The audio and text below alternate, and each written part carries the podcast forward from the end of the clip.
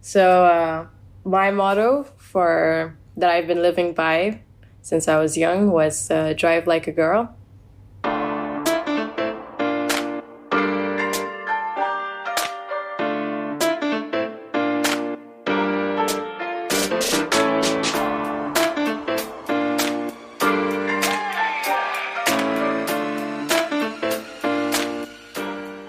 What's up, guys? I hope you're ready for not only a new episode, a new team member, but also a little bit of English again.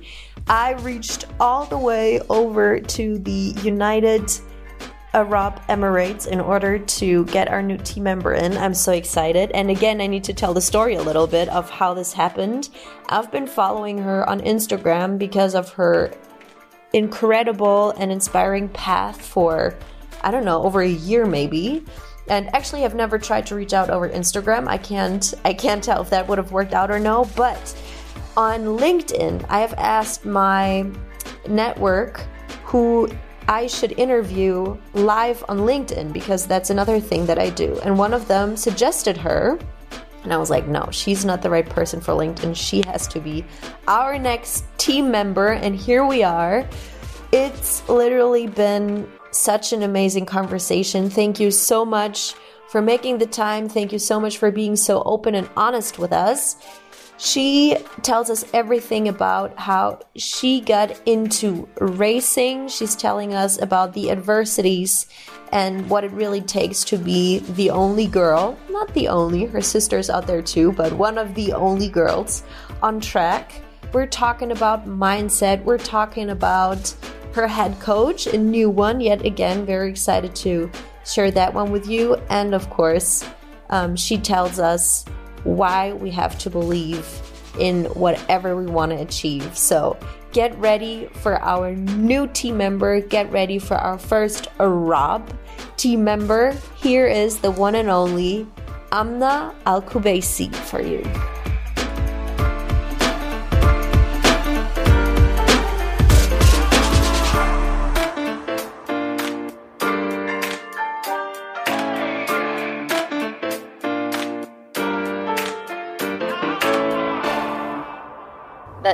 I, I love it. I definitely love it, but you definitely have to elaborate a little bit on that. What does it mean Ah. to drive like a girl? Uh, to drive like a girl, I mean, I used to see people like um, using that term as like an insult. And I did not like that, and I wanted to change that perception. So, um, as I started to like be within the pace and I started to win races, I had, you know, mechanics coming to me and drivers and like, oh, you're quick. And I'm just there. And I'm like, yeah, you need to drive like a girl. So they don't take it as an insult anymore.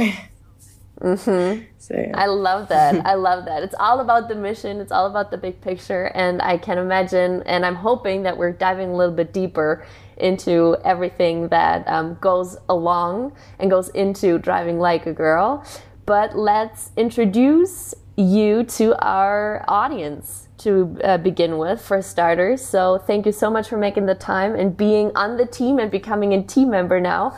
Amna Al Qubaisi. Pleasure to be here. Thank you for having me. And um, every team member, Amna, has to do a little work here in the podcast, not only tech on the technical side, which uh, you've already passed, but also uh, content wise, because my team members always have to introduce themselves um, by themselves. So if we would meet reg- randomly on the street, what would you tell a person? What is Amna Al Qubaisi about? See, it's funny because usually when people ask me what I do, and when I find out like they don't know what I do, I just keep it that way. Oh, really? Yeah. How so? yeah, because like I don't like um I don't want them, you know, to change um the way they are with me. Like in university, I kept it very low key. Nobody knows what I do. Nobody knows who I am, and I just like it that way because I don't really get much of attention. So I keep it Interesting. yeah, so uh, I always keep it like that. But if someone do want like asks what I do as a hobby, I'm like, oh, I like cars. well, you can't keep it from us today. So you are the first um, Arab female Formula Three driver. What else is it that we need to know about you? Um, I've been the first female to win a Formula Four race at the Grand Prix during F1. Um, and I was the first. Which one was it actually? Uh, it's um, Formula Four race. And I mean, which Grand Prix was it? Uh, at the Abu Dhabi Grand Prix in 2019. Abu Dhabi. Mm-hmm. Yeah, and then uh, I was the first female Arab to win a karting championship in the UAE. And uh, I was the first female Arab to compete abroad and uh, claim top five in karting. So um, I've been doing pretty well for like my short time in karting. Oh yeah, and pretty well uh, across karting for sure as well. Maybe you can um, tell us a little bit about how you started the the whole racing career. You started when you were 14. You started in karting, and then pretty quickly uh, moved up the ladder, if if I can call it that, into Formula 4, into Formula 3 in Asia. Maybe you can tell us about the the initial impulse to get into the car. Yeah, um, so like the initially like the way I started was my father is a racing driver himself, and I used to be doing gymnastics before for like ten years. Mm-hmm. So um, my dad would come over and he would bring like drivers. He would bring the team over for dinner, and you know like I was interested in their conversation because they seemed very passionate and you know very like into what they were saying Mm-hmm. So I never had this conversation in gymnastics with my friends. So I was like, I wanted to like try this sport. Ooh. So uh, yeah. So the passion caught you. Yeah. That's interesting. Yeah. So I was like, if they're very passionate about it, then it's quite nice. Like I think it's an interesting sport. So yeah, and I what I liked about it is like there's no segregation. Like boys and girls compete in the same category, which is interesting. Well, but which is unfortunately not the norm until now, right? Yeah. yeah. So, um, if you're saying when you're saying uh, no segregation, really, um, I'm I've only touched motorsports like a little bit so far. I've been with the Heuer Porsche Formula E team. Actually, you've raced a Formula E car as well. Mm-hmm. I've heard that and I've been in uh, Le Mans actually last month, which is one of the races that your dad has been uh, racing oh, in, wow. which is really cool. um, so, if you're saying there's no segregation really, uh, what does it feel for you to to be in this um, area of sports? Because I've heard an interview where you're saying in the beginning it's been super tough for you because you've been like been pushing off, uh, pushed off the track. Mm-hmm because you know you you haven't been really accepted. Yeah, in the beginning, like boys were boys. Um, they don't like a girl being ahead, so um, as they would, you know, push them out or like bully on track. So um, in the beginning, it was quite tough until like I had to prove myself and prove that I have the mm-hmm. pace and I'm that I deserve to be on grid as much as the other drivers. And then like through time i started to gain that respect and they were not really you know pushing me anymore because i started to push back so yeah mm-hmm. so now they started to get used to me as a driver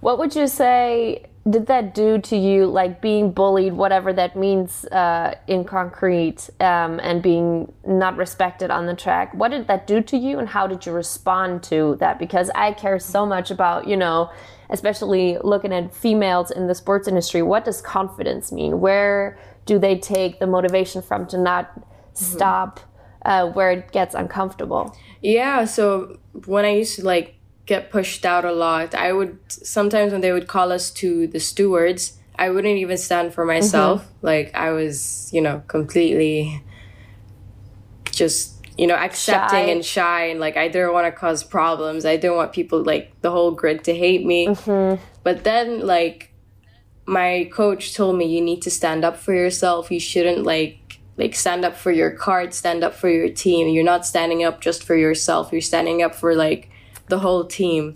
So interesting. Yeah, so I just, you know, then I realized like, oh, I should actually like stand up for myself. And with time, you know, I started to push back. I started to gain confidence. Um, I started to, you know, shout back when I get yelled at. So the sport really taught me how to stand up for myself and to be confident. That is so cool. And I can imagine that the coach played a big role in that too, like encouraging you to take responsibility. And that's so cool, not only for yourself, but for the entire team as well. Yeah, yeah, I completely agree. Yeah. That is so cool. hey, Amna. I was wondering, uh, googling you a little bit. You've born. You've been born in the U.S. Actually. Yes, I was born there. Yeah. And did you grow up there as well? Because your English sounds so American too, and I was struck by that. You've you've got a great English. Thank you. Um, I was there till like around three or four, and then we came back to the UAE. Um, I can remember slightly. Like I remember my babysitter mm-hmm. in our apartment and our cat. But other than that, the cat. yeah, we had a nice cat. and then yeah, we came back home, uh, back to the UAE. And I remember at like telling my dad, I was like, "Where are we? Like, what is this place? It looks so different." so yeah. But that's, um, I guess, the place where you started racing. So it's exactly where you need to be. Really, really yeah. cool. Maybe um, you can tell us a little bit more about how how a driver can evolve in within the system of the different formula series so you started in karting mm-hmm. then you moved into formula 4 and uh, now you're racing in f3 asia i yes. didn't even know there was different like local or, or regional uh, formula 3 series how does it work do you have to qualify through races? Do you have to, uh, I don't know, buy a seat like it works in Formula One? How can you advance? Yeah, you have to buy a seat like a, a year ahead. Um, because then the seats fill out. So depending on the team, even the team, like they get to decide whether they want to accept you or not. So uh, mm-hmm. there's also you know the team's perspective. Um, there's Formula 3 Asia and then the FIA Formula 3. So Formula 3 Asia and Formula 3 Regional. They are a bit slower, um, but they're very heavy. They're heavier cars, and um, mm-hmm. they're much more difficult to handle. And yeah, it's like the first step before stepping into FIA F3 so that when you enter FIA F3, it gets easier to handle the car because it's much lighter. And, mm-hmm. and then, you know, depending on some drivers, if they have the budget, um, they can move up to Formula 2 and if they don't uh-huh. they you know either go to gt cars gt endurance dtm formula e even so like they just you know if there is no budget for formula 2 they can dive like change their paths to gt racing would that be interesting for year two or are you fo- totally focused on the formula series I'm, What's your plan? I mean, like, yeah, I really wanted to move up to Formula FIA Formula Three, but I, you know, with the budget, it's quite difficult to even reach F3. Mm-hmm. So we're probably gonna, you know, try going into endurance racing, probably go for an LMP3 or LMP2. And, you know, cool. with the family, my father wants to do it as well. So we might do, you know, an Al Qubaisi racing team. That would be crazy. Your uh, sister Hamda is racing with you in F3 Asia right now. Um, and it's actually so funny. I met um, Sophia Flörsch, mm-hmm. who just finished uh, Le Mans in the LMP2 series over here in Munich um, with my basketball team. She came to visit a basketball team, uh, a basketball game, and that was the first time for me combining my two worlds, basketball and um, and racing. So, um, how are you guys like pursuing that as a family? Are you talking a lot about racing? Are you trying to improve? Each other? Are you trying to make yourself be- yourselves better? Yeah, we always like give each other advice, tips. We try to like coach each other in a way. We don't argue. We don't, you know, be arrogant towards each other. We just help each other, mm-hmm. give each other, you know, advice. Um, we show each other's onboards, our data, so we're like sharing it together. What's your relationship with your sister like? Um, are you guys competing against each other though? Are you seeing each other as as competition? Uh, yeah, we used we did compete in Formula Three Asia, and I think we're gonna compete again uh, next year. Um, in the beginning, like it was fine. We were not arguing or anything, but then there came a time during qualifying. She got annoyed. She told me I. She came up to me and she was like, "You blocked me," and we had a really big fight. because Uh-oh. yeah because she blamed me for her position and i'm just like listen it's not my fault and like yeah it was it was really funny because the team didn't know how to react or how to like push us away from each other because we were fighting fighting yeah. So yeah. Oh my god. so, Interesting though. Yeah, that was the only time we had like an argument. It was like the last race. Yep. So yeah, that was um that was the only time we argued. Good though. Good for you. You should focus on on the racing. yeah. so I already found out a little bit about your goals. Maybe um, about an Al Qubaisi racing team at some point, and moving up into the Formula Series. What about role models? Do you have role models, Amna? Yeah, I have role models. My father's my role model. Um, my sister, my little sister, she's also my role model. My mom. Um, I look up to my family a lot, and I consider them as role mm-hmm. models. Like especially my mom, um, growing up, um, she you know she she grew up in a poor family and everything. And when she came to the family, um, she was working to provide for the family until like thankfully you know my mm-hmm. dad started to get a job after he finished his studies he got a really good job so i see my mom as a role model she's very determined she's very committed into like getting things done very helpful, generous, selfless. So I see my mom in that aspect of a role model, and my father, um, he's very committed. Um, when he mm-hmm. wants to do, when he wants to get things done, he gets them done.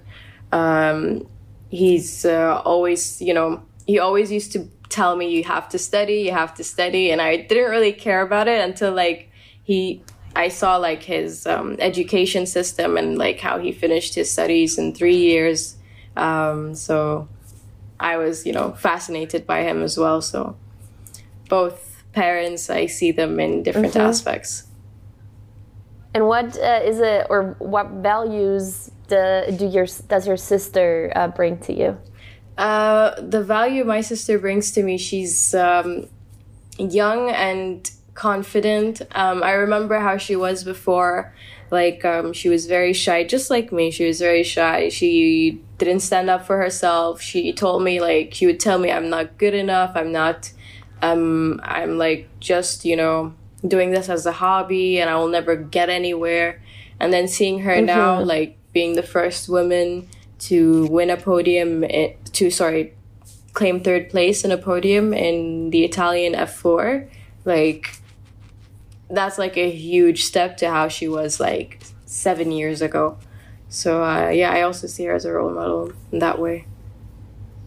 It's so interesting to hear that you consider yourself rather shy because you don't seem shy, not now. And you know, looking at all your uh, articles, your interviews, your uh, videos that are out there, you don't seem shy. you, you seem super confident. You seem super firm about your goals, your mission. Um, how does how do these two things go together? Because I feel like there are a lot of girls out there who do feel shy and who don't step into their power mm-hmm. because of you know, especially in sports, um, their surroundings too. Yeah, um, yeah. I mean, you can be shy when people talk about, let's say, if you're talking about personal things or you know you meet someone for the first time but you can be shy in that aspect. But when it comes to talking let's say about something you're passionate about and people criticize or you know try to put you down that's when you like that's not okay. And you shouldn't really like stay quiet about that. Um, you need to stand up for yourself you know stand up for what you say for what you think is right um, you shouldn't really allow them to talk you down. Mm-hmm. You should mm-hmm. say like this is like crossing the line. This is not okay. Yeah. Set boundaries. Yeah. Yeah, yeah exactly. And it's so interesting you mentioned this Oh sorry. No, no, it's fine. Go ahead. You mentioned this this passion again, and I feel like this passion for racing, this passion for motorsports, gives you purpose and gives you the confidence that you need in order to thrive in that environment. Um, maybe you can explain to me what racing really means to you. What is it that ignites the spark in you? Yeah, what racing really means to me is like you know it's a different world. It's some it's an it's a world where i prefer to be in. Um you not just go to different tracks around the world but also like you meet different drivers you improve yourself. Um the racing like um when you step into a race weekend it's unpredictable. Like even if there's qualifying mm-hmm. or anything it's unpredictable. You can sometimes maybe even win a race from last position so that's what I like about the race weekends. They're very unpredictable. And the cars and, um, you know, always trying to find the limit, um, fighting for positions. Um, you're not separated from, there's no like separation between male or female. It's everybody race as one. Mm-hmm, mm-hmm. So that's what I really find it, you know, fascinating about the sport. You just said that you're meeting people from all over the world, and you guys are uh, also raised in uh, Europe, in Italy to be precise. Mm-hmm. What would you say is the biggest difference, or is there any difference at all between racing in Asia and racing in Europe, like in the different Formula series? I mean, there isn't really a difference because the same drivers from Europe come to Formula 3 Asia. So it's literally like mm-hmm. the same competition, just in the Middle East. So um, yeah, like it's uh, it's basically the same. Like more a lot of drivers, same drivers from Europe. Um, the cars are the same as well. So it's just mm-hmm. you know the tracks. It's Yas Marina and Dubai. So um, that's the only difference. I see. And um, do you guys like su- not support, but um, exchange each other across teams? If you're saying you know it's basically the same drivers from all over do you guys stay in touch? Do you um, now that you're um, respected and, and all that do you guys uh, yeah try to make each other better too? Or is that more like a team thing? It's yeah it's more like a team thing. Um, you can't really share you know all your data. And some mm-hmm. drivers will not even share like they keep things to themselves. They will not help you out. So um, it's more so like a friendship mm-hmm. on track. Um, I have a few like drivers I'm good friends with that were from my team, and then you know they changed teams, but we're still friends. Um, I have um, through Instagram as well. We stay in touch. I watch the races, yeah. and yeah, I mean we've built like a friendship, like because we've been in this racing world for around nine years. So um, mm-hmm. we became you know not uh, new to the eye anymore. And um, just thinking about you know relationships that you have, um, I had to think back to what you said in the very beginning about you being in university and not really telling anyone mm-hmm. what to do. Um, what is what is it that you study because that was super interesting to me. And how do you combine the study uh, requirements basically with the crazy race calendar? Yeah, so um, I study uh, records management and archival sciences in Sorbonne University, and it's a new major. It just came out like two, three, two to three years ago. It just came mm-hmm. out, and um, how I manage is. Um, I you can always there's always like time management through anything you do.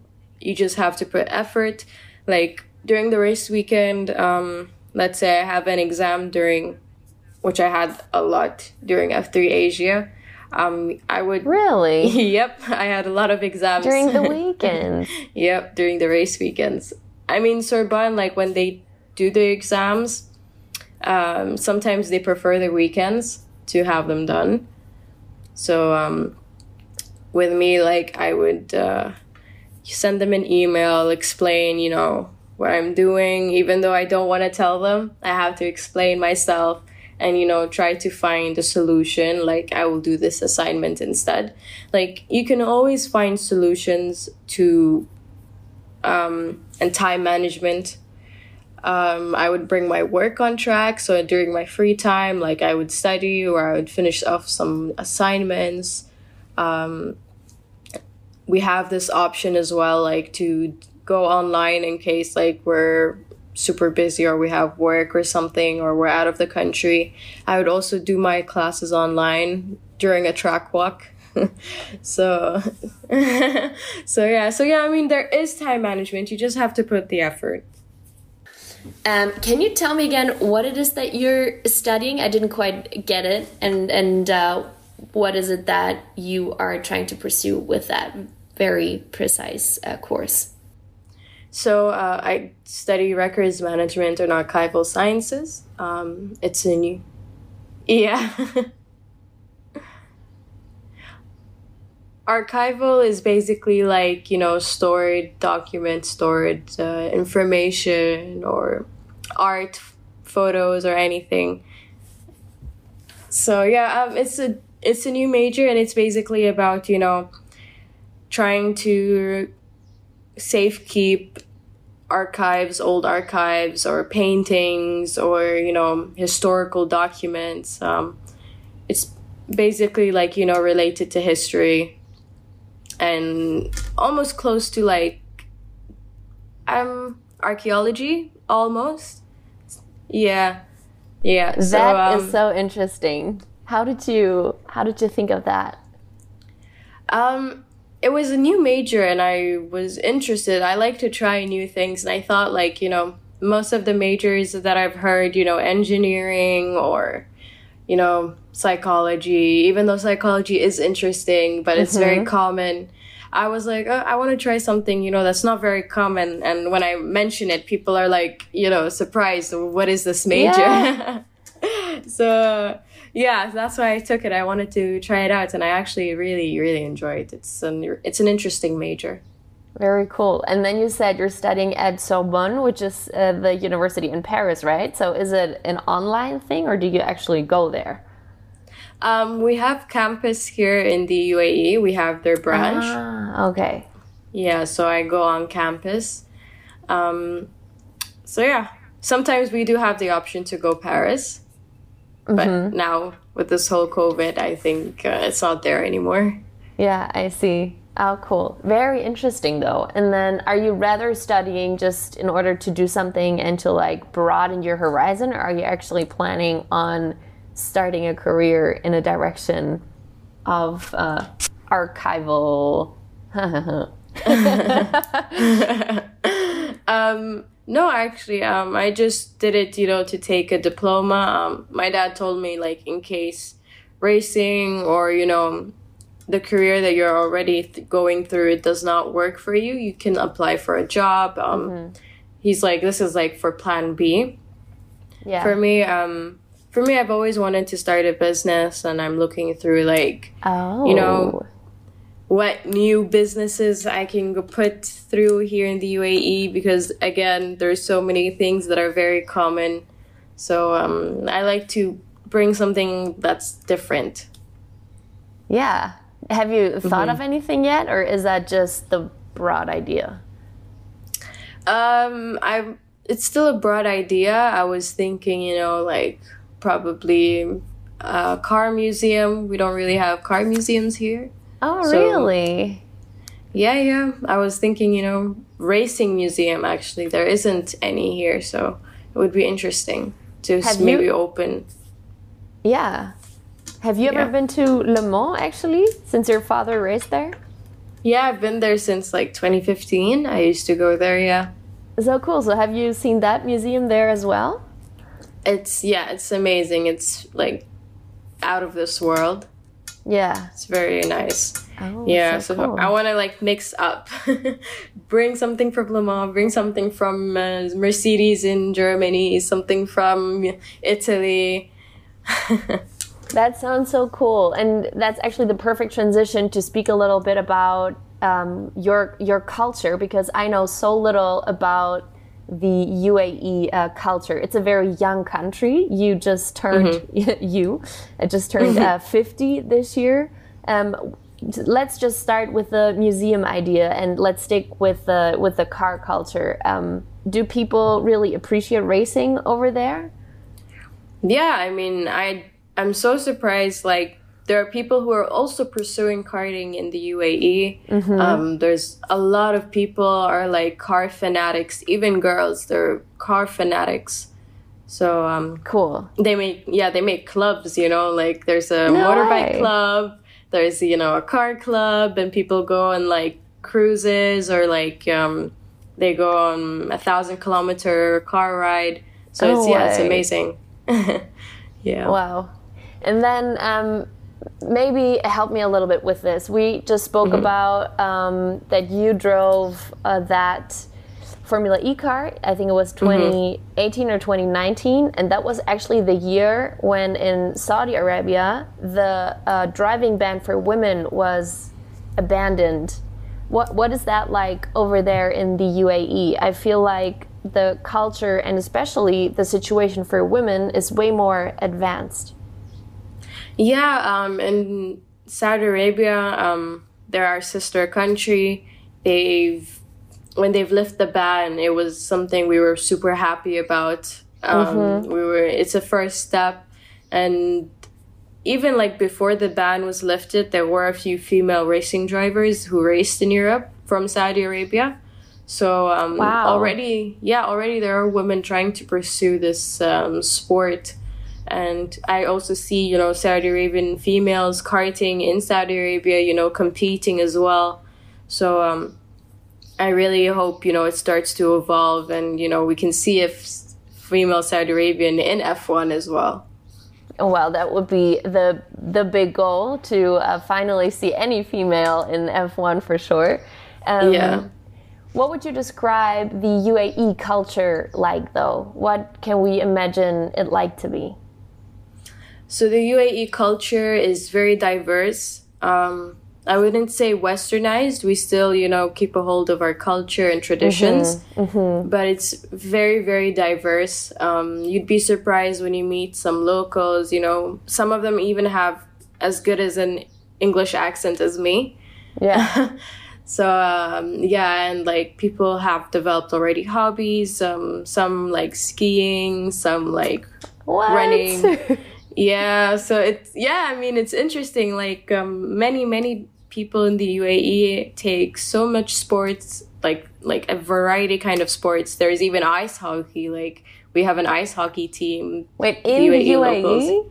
No yes way. yes Wow. yeah so yeah it's uh it's been evolved it's evolved like quite quickly um it's we have ice skaters as well um who try to or who are trying to compete in the olympics from the uae and female as well so um yeah we are quite diverse and we've evolved a lot That's so cool. What would you say is the biggest difference, or what is something that has struck you while traveling to Europe, culture wise? Um, culture wise, um, honestly, I feel like it's quite everything is different to what I'm used to back home. For sure, first of all, it's the weather. It's very different from here. Yeah. but like um, the food, um, Good or I bad? always enjoy. Ah, really good, really, really good. so in Italy, Spain, um, like the food is amazing. The style, um, the architecture from different places in Europe. I mean, I'm always fascinated with like old buildings and old paintings. Um, it's my favorite thing. Like I love to, yeah, I really love historical things since I was really young. So I always look at that aspect as well. Very, very cool. I'm sure that all these uh, trips have broadened your horizon as well. um, but I would like to move on now to the second part of the conversation, and I have these three little uh, what what are these bubbles, and you can pick one, and uh, we're going to continue with the conversation in um, you know the way that you're picking the next step. Which one would you like? Which bubble? Yes, which of the bubbles? Can you see me? Uh, no, I can't see. Ah, okay. So I'm just gonna pick one for you. okay. Um, the first one is the okay. That's a little topic that you brought for us. It's like uh, in soccer terms, the throw-in, like when the guys are throwing in the ball from the sideline. What are you throwing in for us today? Ooh, what I'm throwing in is, you know, some sharing my story, sharing some challenges that I've been through in case any female or male uh, who wants to pursue, you know, a career in racing would already, you know, have a guideline on what they're doing. Very nice. Yeah, I was wondering actually, um, how do you deal with moments of like fear, for example, in like a crash? And I think you had a crash, um, if I researched that correctly. Um, how do you deal with, you know, pressure? How do you deal with actually feeling anxious sometimes? Uh, yeah, I had a really big one um, during F3 Asia a few months ago. And um, honestly, like uh, during a crash, um, we've been, we've had our teams, you know, telling us if you've ever going, if you're ever going through a crash, you need to take your hands off the steering wheel to avoid any, you know, wrist or hand injury.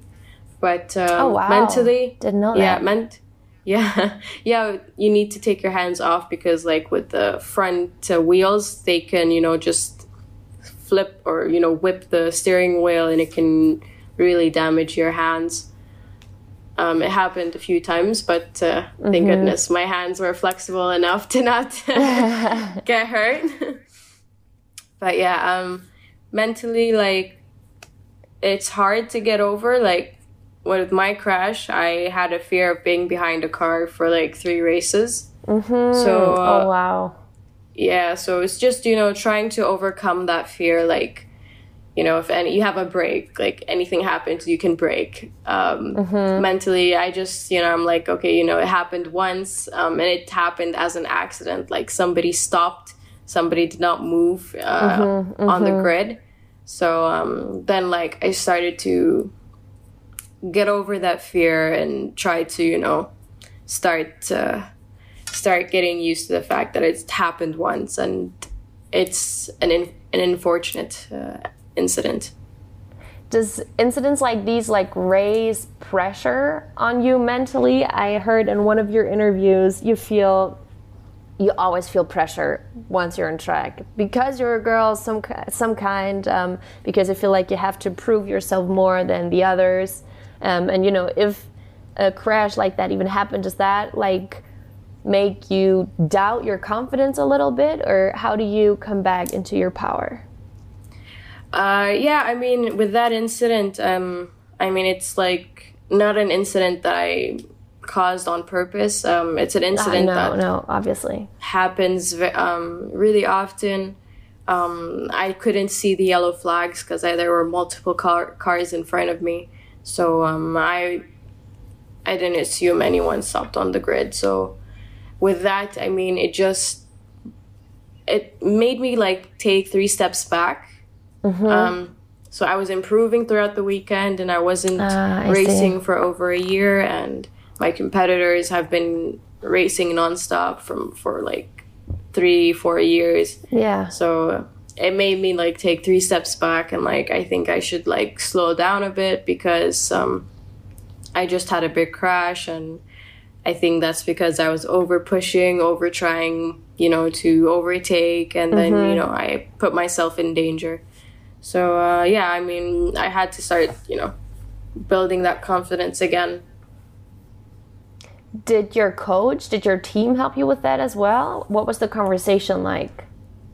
Yeah, I mean, I had my engineer, and he would tell me, you know, it's unfortunate and it happens to many drivers. I mean, they were trying to help, like, calm me down and tell me, you know, you're not the only one. It happened to multiple people, and that it's okay and it happens. So, like, they really, like, tried to, like, get in my head and help me, you know, get that confidence back again.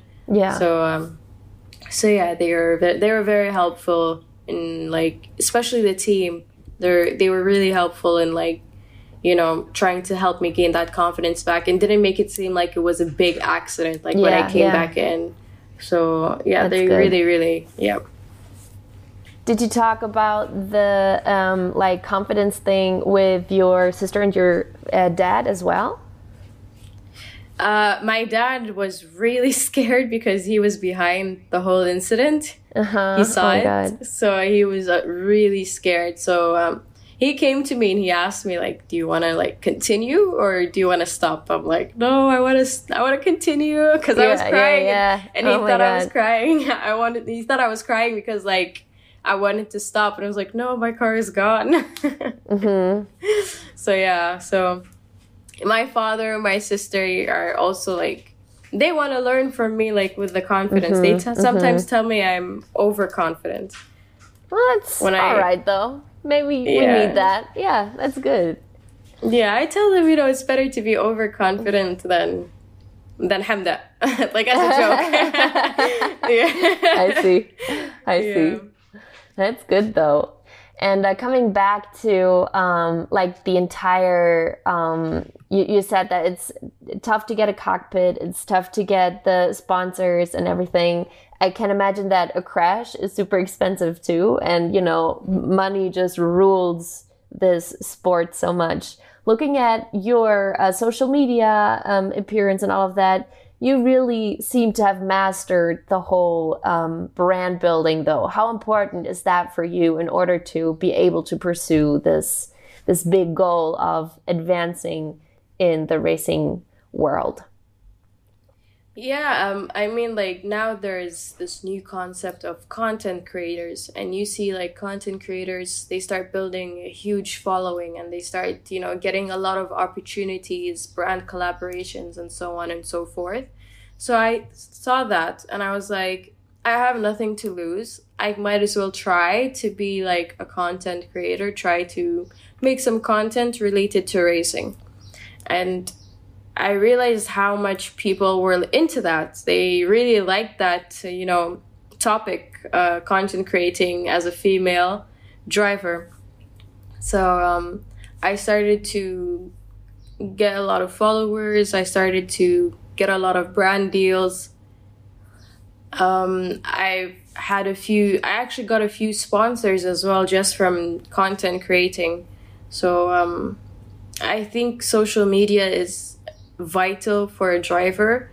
Um, it can it can like play a huge role in help you in whether gaining sponsors or gaining like a huge following, gaining a lot of supporters, fans, and it's it's super vital as a racing driver or an athlete as well. Yeah.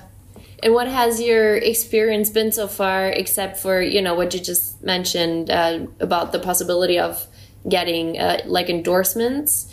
Um, Is your followership supportive? Have you experienced any like bullying digitally? Uh, I mean, there are a lot of people who will comment, and I've got so many like um, people who would comment, you know, just because uh, I'm a female Arab, they assume I'm already a millionaire. So uh, yeah, yeah, yeah. I think people don't understand. Like in the UAE, it's not like we have a backyard and we're growing money. Um, Wow. it's you know it's yeah it's just you know hardworking men some families are fortunate some are not so it's not you know all the same yeah so um these type of comments i would just you know block the account um if you have nothing nice to say it's better to not say it at all but if you decide to put it out there then i would I'm, i don't welcome this type of negativity Yeah. and i just block the accounts Yeah, best thing you Yeah. could do. And that actually leads me to the next category that I would like to talk about. It's um, the so called head coach category. So you just said you um, how you deal with negativity in the social media area. You uh, already told us that your uh, family is kind of a role model for you. And now I would like to dig a little bit deeper because um, I always ask my guests here, who or what is an actual head coach for them in times of adversity or who has been something or someone to you in the past do you remember a person or maybe an activity someone said it's running for her um, mm-hmm. that like clears your mind or gets you back into balance or you know is the light at the end of the tunnel basically for me um, that would be music. Oh, um, nice. Yeah. I think everyone can relate when it comes to music. When people are going sure. through something, they just put on their headphones and just shut off from the world. Um, so yeah, I I think um, some would relate. For sure. What kind of music is your music? Oh, I like um, I like techno. Mm-hmm. I like um, remix, you know, some DJ remix. Um, I'm a huge St. John fan mm-hmm. and Linkin Park. Interesting. So I have yes, I have a variety. Like I, it all depends on my mood. Obviously, if I feel yeah. for yeah. If I feel like listening to Linkin Park, I'll play Linkin Park. If I feel like listening to St. John, then I'll play St. John. That's so cool. What is your pre-race playlist, or or like I don't know the three pre-race songs that you listen to to get into the ah. zone? Yeah, yeah, it's uh, Linkin Park for sure. Since ah. my since the beginning of karting, I've always been listening to Linkin Park from the start of my career. So yeah, it's uh, it's a tradition. Favorite song? Uh, ha- uh, sorry, Castle of Glass. like sorry, That's sorry, Linkin Park. Sorry for, for stuttering a second. My bad. Interesting. I definitely have to put that one into the show notes. So cool. And that's a great hack coach because as you said it, music is just as versatile as human emotions are basically and you can like with the right song put you into the you know invincible mode or uh, if you're sad or happy you know it can go either way so that's a very good yeah. hack coach. I like that one. All right, Amna. One last category to talk about is um, a little shootout. I prepared a couple of uh, quick questions that I would like you to answer, and uh, I would I would just shoot. Are you ready? yes, I'm ready. Uh, karting or going fast in a regular car? Karting. Why the number eighty-eight? It's been a family lucky number mm. for tradition from from our very beginning like start of the family. So family after family 88 was always our number. Interesting. Any um, like story to that? Or did it just i don't know pop up and then everyone went with it? I think um, it was the first number plate one of our family members had. They had 88888 mm. and yeah, I think it was like coincidence. And they're like, oh, this is a lucky number because um, nothing happened to me with my first car, no incidents, I nothing. Oh, nice. um, yeah. And Hamda is racing under the number 99. Is that just the advancement because you already had the 88 or? Actually, it was me who took 99 because we were playing rock, paper, scissors and uh, she won.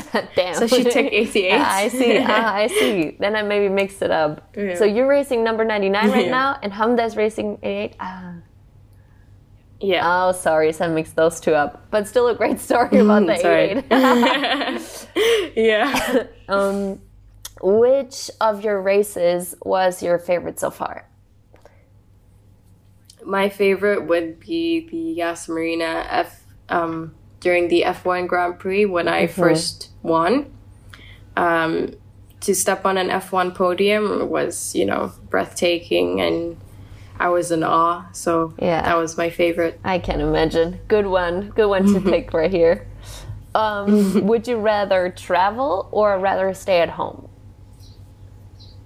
Oh, travel. I'd rather travel like wherever, whenever, whatever a reason?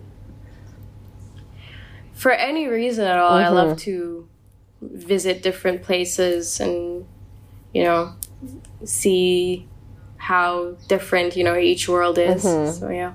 Good answer. favorite country you've traveled to? Favorite country? Ooh, I would say Zanzibar. Oh wow! And, yep, yep, amazing. Big one. Culture, weather, vibe. It's just beautiful. Like I thought the Maldives was amazing. Then I went to Zanzibar and oh, out of this world. okay, gotta go. Gotta go then. what would you say is your worst character feature? Uh, worst character. Um, ooh. Again, you're, you're overconfident, so maybe you don't have one. um. Oh, I get you. irritated quite ah, okay. quickly. irritated, I see. Like rather by your sister or by someone who's driving badly in front of you on a regular street. Anyone. anyone. Anyone, anyone. Sometimes like I just get so irritated by them. It's just I don't know. It just happens like out of the blue. That's okay. That's very fair. Yeah. Good to know. Um, what's your favorite sport beside racing? Um, Oh, I like jet skiing. Oh, good um, one. It's it's so fun. Wakeboarding as well. Mm-hmm. We do some wakeboarding with the family. Um, anything that has an engine to it, honestly. Quad, dune bashing, uh, know, drag racing. That's cool. In, in a proper track, you know, very safe. Mm-hmm. so yeah. Speaking of um, like all the water sports, do you guys live actually close to the sea? I just know that you are in the UAE. I don't know where exactly you are. Yeah, yeah, we live by the sea. So we have um, our yacht and our jet ski, and we wakeboard every now and then. That's so cool. Well, perfect then. Um, first mm-hmm. words besides uh, racing. Oh, the the worst crash of your career was that the one we talked about before? Yeah, that was the worst crash of my career. Nothing tops that. Nothing tops that. Hopefully stays like that too. Yeah, hopefully. and now the most important question. Who is the best racer in your family?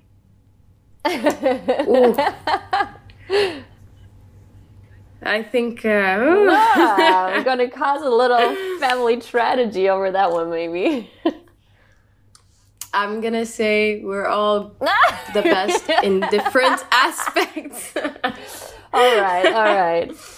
Um, you have to you have to say uh, stay diplomatic, I guess. But um, actually, let's dig a little bit deeper here. That was very interesting. You said in another interview that your sister's like a very smooth driver. You would consider yourself mm-hmm. more like of an aggressive driver. What's your dad like?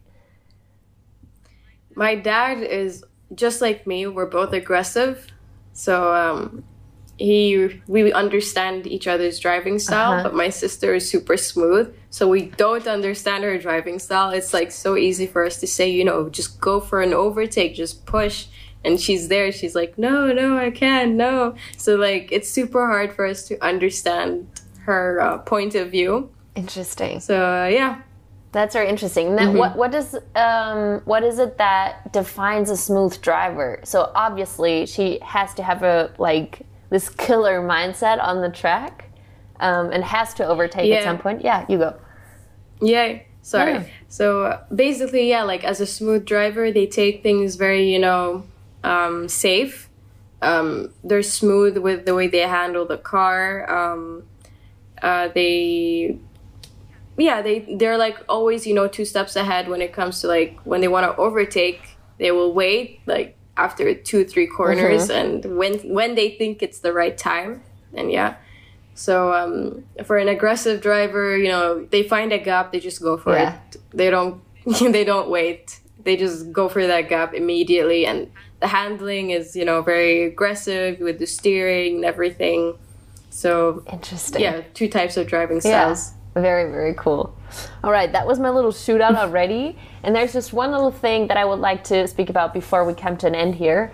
Um, because, you know, the the chances of actually being a successful female in this uh, world is actually kind of tough. So I always care a lot about how people like envision or visualize their goals and um, like yeah, no, they're goals, period. Do you use affirmations? Mm-hmm. Do you um, manifest things? Do you write things down? Do you meditate about stuff? Or, um, I don't know, are you religious? Maybe you're sending little prayers up? Um, share, share this with us. Yeah.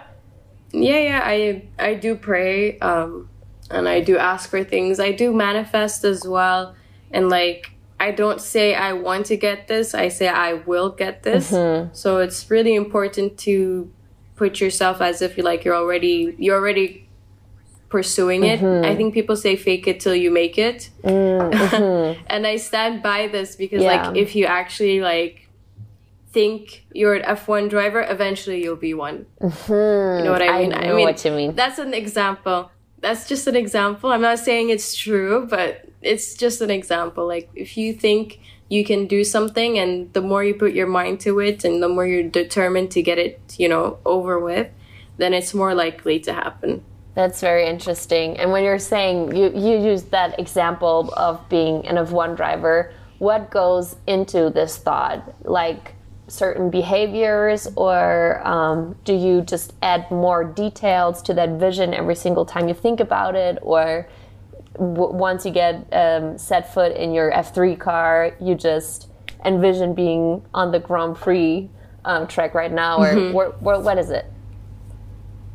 Yeah, for me, like when I step into the car, I'm like, I'm on grid with a few potential F1 drivers. That does not mean it's not me as well. So everyone on this grid is considered like an F1 driver, and we're all fighting, you know, for let's say podium finish. But mm-hmm. um, for me, it's quite difficult to reach that point because I've always, you know, just jumped straight into the race weekend with mm-hmm. no training, no mm-hmm. no testing sessions, nothing. So it's always like catching the flag, and sometimes I do better than the ones who've been competing mm-hmm. for a very long time. So um, I just need to find that you know gap of having the same track time as my competitors. So interesting. Do you have less practice because of of what? Do you do sim racing? What what's the situation there? Yeah, it's you know the budget. Um, yeah. it's really expensive to be training uh, in Europe uh, to rent the car and mm. go on track. So um, it's super pricey, and most of the guys, you know, they have good sponsors, good backup. So uh, it's hard to compete with that. I see. Amna, thank you so much all the way until here. I hope my little um, my little blackout moment will not ruin the um, not ruin the entire thing. Um, I found this so interesting. I appreciate you being open and sharing everything with me and us uh, so much. And of course, thank you for having me. Of course. Me. And um, as I said, this is the podcast where my guests have to work a little bit. you get to close the episode too with a little pep talk. I mean, you've already had little bits and pieces of that throughout the entire interview, obviously. But now you get to finish this one more time with um, a pep talk to every girl or every boy, even who's listening um, and tell them why they have to believe in whatever it is that they're fighting for and dreaming of and never stop trying to pursue this? So, for me to answer that for young uh, girls or boys, you know, you should always put your head down. Um, if you believe in yourself, that's the only thing that matters. You shouldn't do things for praise or for other people's mm. approval. Just do things for yourself. And if it makes you happy, then that's more than enough. Keep persisting, keep pushing. Um, don't let one setback stop you and help you or push for you to give up. You know, as people say, never give up. And it's really important to never give up because you'll never know where you're going to reach mm-hmm. if you have given up. So keep persisting. Perfect. And keep persisting yourself too. I want to see you in that F1 cockpit one day. Thank you so much, Amna. Thank you. Thank you so much. Take care.